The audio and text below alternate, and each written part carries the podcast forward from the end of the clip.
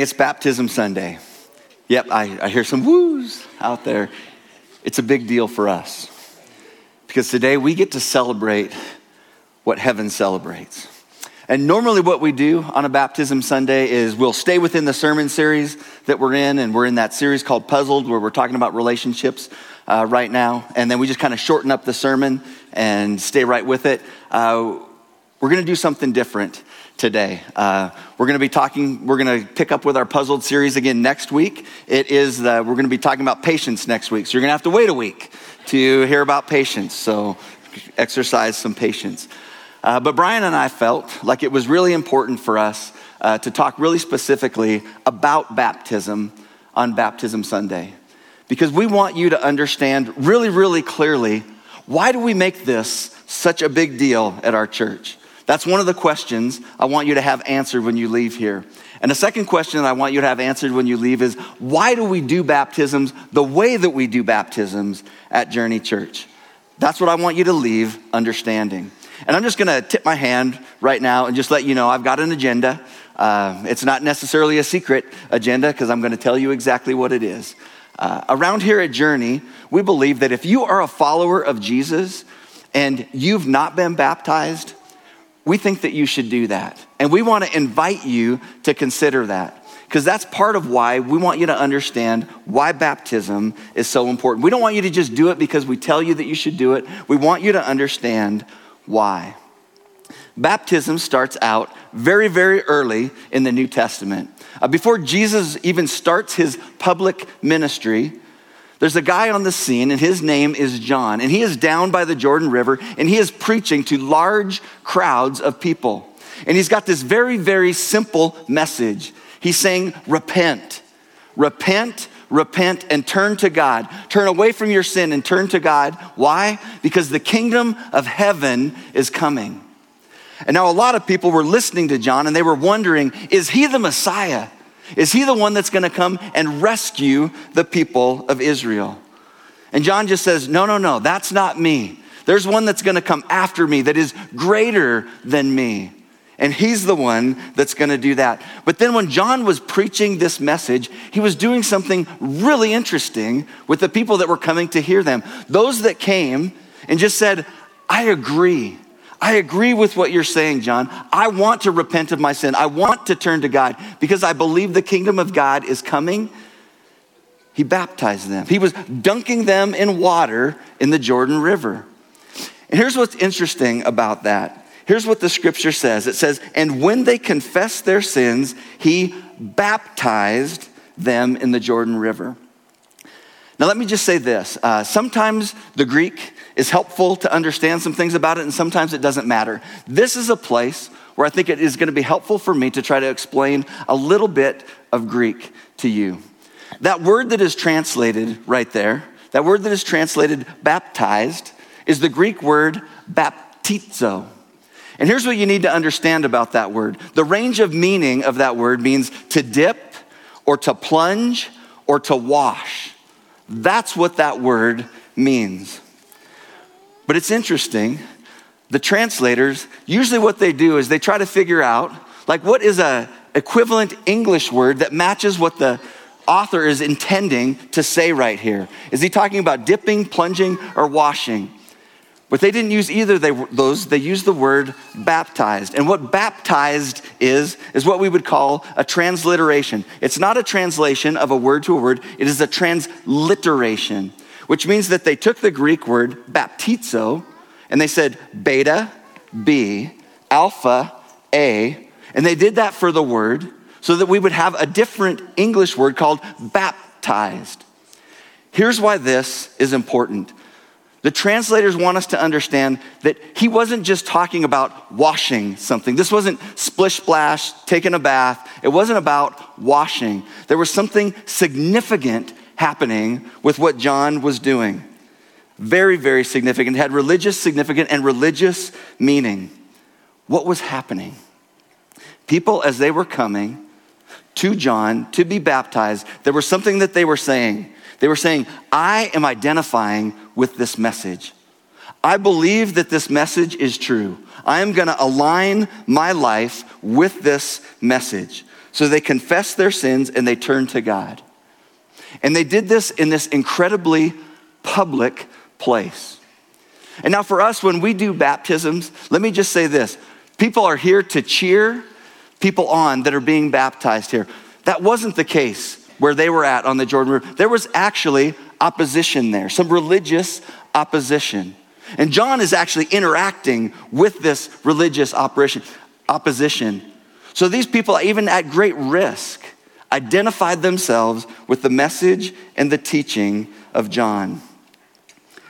But then one day, when John was preaching this message and baptizing people, someone came walking down to the Jordan River who was the one that John was talking about.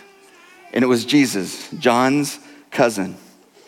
And when John sees him, he says, Behold, this is the Lamb of God who takes away the sin of the world. And then Jesus does something really interesting. He goes up to John and he says, John, I want you to baptize me. And John is just like, uh uh-uh, uh, i am not having any part of that. You need to baptize me, Jesus. Who am I to baptize you? And here's what Jesus says He says, It should be done, for we must carry out all that God requires. You got to hear this, friends. Jesus modeled for us obedience in baptism. Jesus modeled obedience in baptism because he was saying yes to the message of John. He was identifying himself with the message of John, this message of repentance, because the kingdom of God is coming. And you hear us say over and over and over what it means to be a disciple of Jesus is that we actually learn to practice the ways of Jesus. We learn to do the things that Jesus did. And one of those things was baptism. That's one of the reasons why this is so important to us. But you've got to hear me say this, and I'm going to say it in multiple ways, in lots of different ways, so that you can understand baptism in and of itself does not save us. It is not going under the water that washes our sins away. Some people will say that. If that were true, there would be no reason for Jesus to, Jesus to be baptized. He had absolutely no sin that needed to be washed away, but he modeled obedience in baptism, publicly identifying with the message of John. And because this is so important to Jesus, we say this is important to us as well. Baptism starts from the very beginning because Jesus came out of the waters of baptism. It says the Holy Spirit descended upon him like a dove, and then he starts his earthly ministry. From the very beginning, baptism mattered. Now I want us to fast forward to the very end of Jesus' earthly ministry. Some of the last things that he says to his disciples before he ascends into heaven. And just think about it. If you just have one last thing that you get to say to the people that matter to you, your last words count. You want to make them count. All of Jesus' words matter but these are his last words, maybe more important than others. This is what Jesus said. Oftentimes we call this the Great Commission. Matthew chapter 28, verse 18. Jesus came and told his disciples, I have been given all authority in heaven and earth. Therefore, go and make disciples of all nations. Friends, Jesus saying this is the most important thing. Friends, if you wonder, what is a church supposed to do? This is what a church is supposed to do make disciples of Jesus. How does he say to do that? Baptizing them in the name of the Father and the Son and the Holy Spirit. If you're going to make disciples, baptize them. And he says, teach these new disciples to obey all the commands that I've given you. This is our command, church. This is what we are to do is to make disciples, one, baptizing them, Secondly, teaching them to obey everything that Jesus commanded us to do, including being baptized. And you know what his disciples did? They obeyed. That's exactly what they did.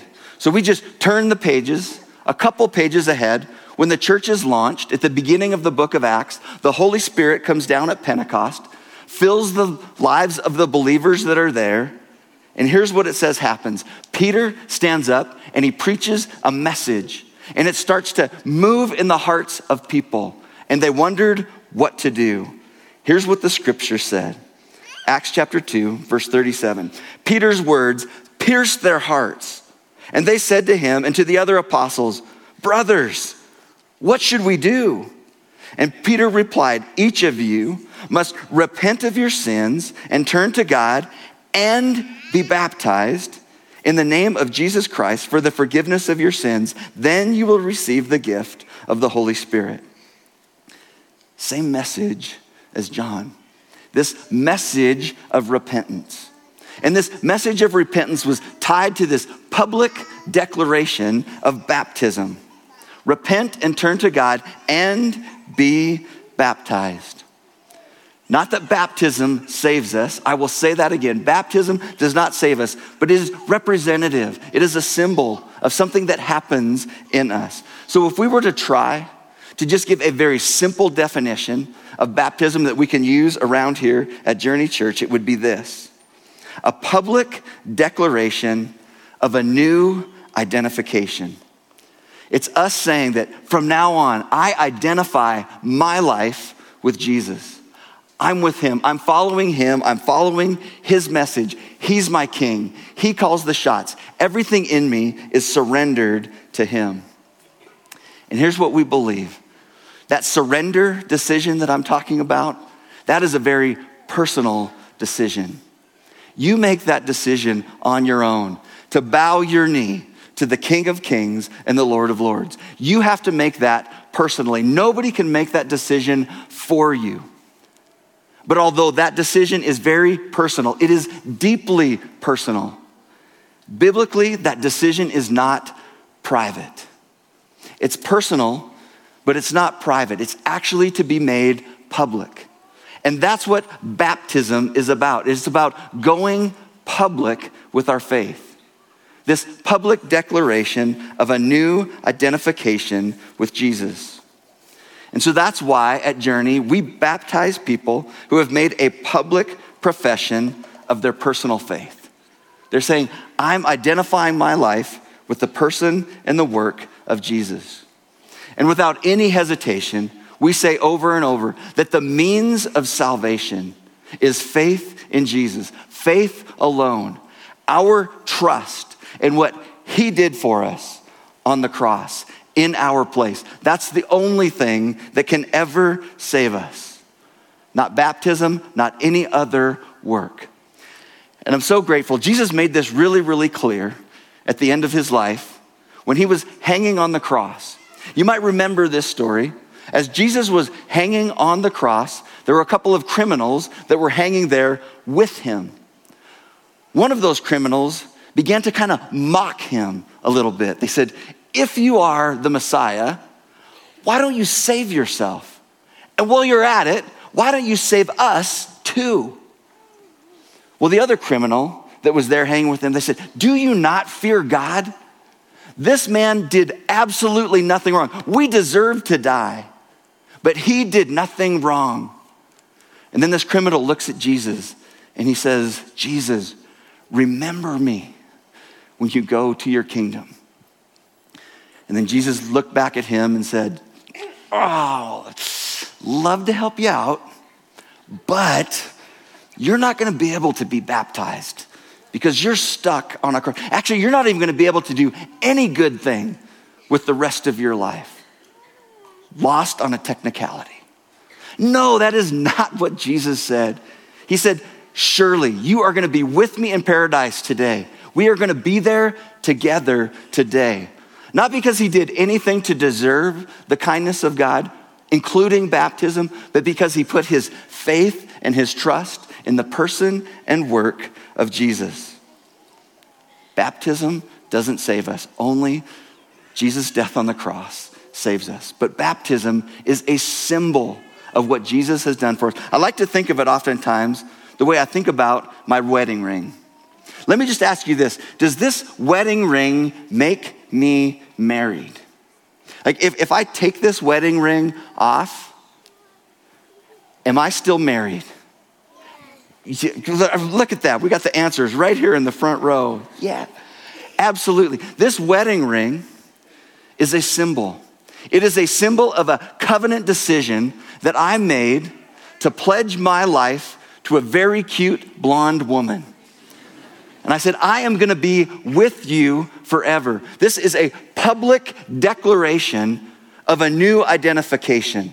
I'm identified with her now. And when I put that ring on, it reminds this guy and it tells the rest of the world I am declaring publicly a new identification of my life with her. That's what baptism is. It is that public declaration of a new identification with the death, burial, and resurrection of Jesus. This would have made so much sense to someone in the first century. A way that they would use this word baptize, this dip, plunge, wash, they would talk about baptism as they talked about what it meant to dye a cloth. If you take a cloth and you dip it down in to dye, and then you pull that cloth back out, what happens? Now, this cloth is forever, forever identified with the dye. Nothing can change that.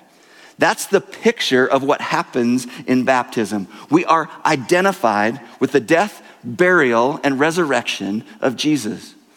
Here's how the Apostle Paul explains it in Romans chapter 6, 3 and 4. He says, Or have you forgotten that when you were joined with Christ Jesus in baptism, we joined him in his death?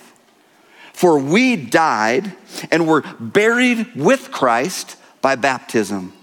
And just as Christ was raised from the dead by the glorious power of the Father, now we also may live new lives.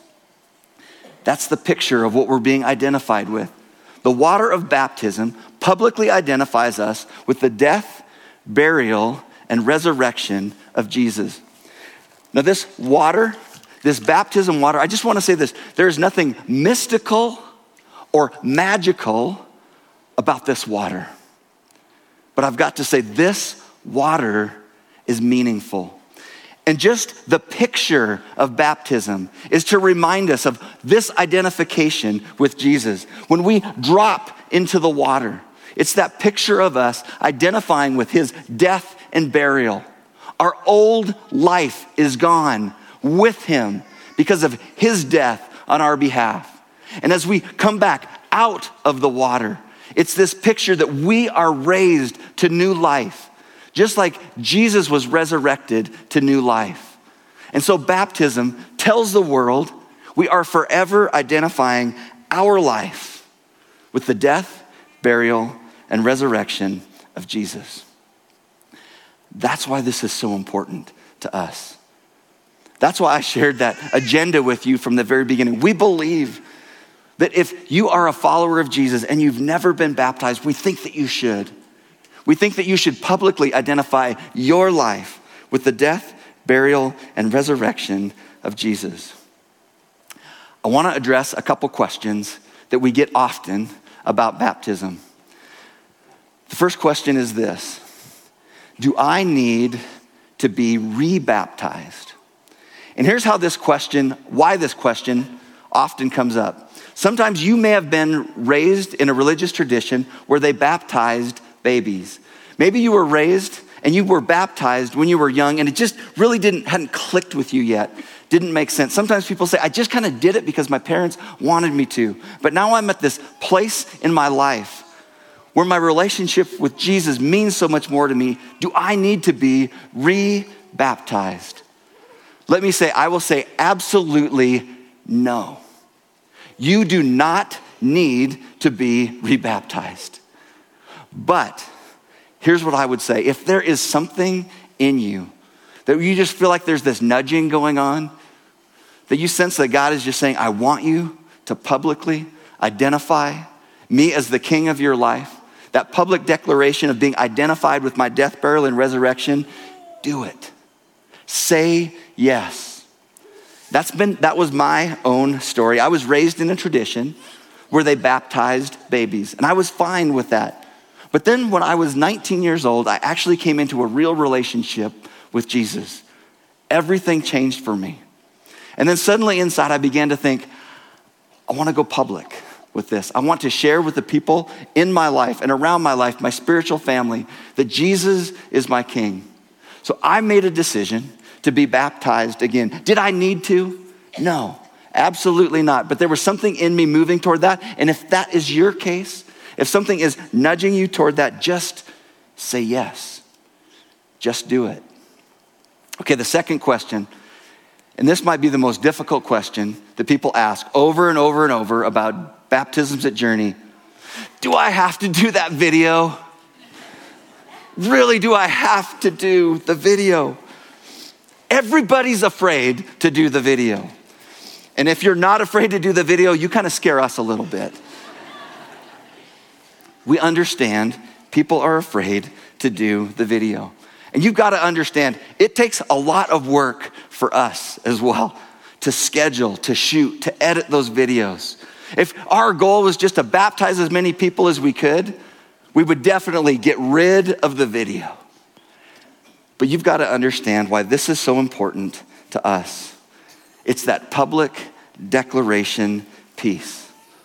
It's just a short opportunity for you to declare what Jesus has done for you and to do it in a very public way. This is how the Apostle Paul talked about it in Romans chapter 10, verses 9 and 10.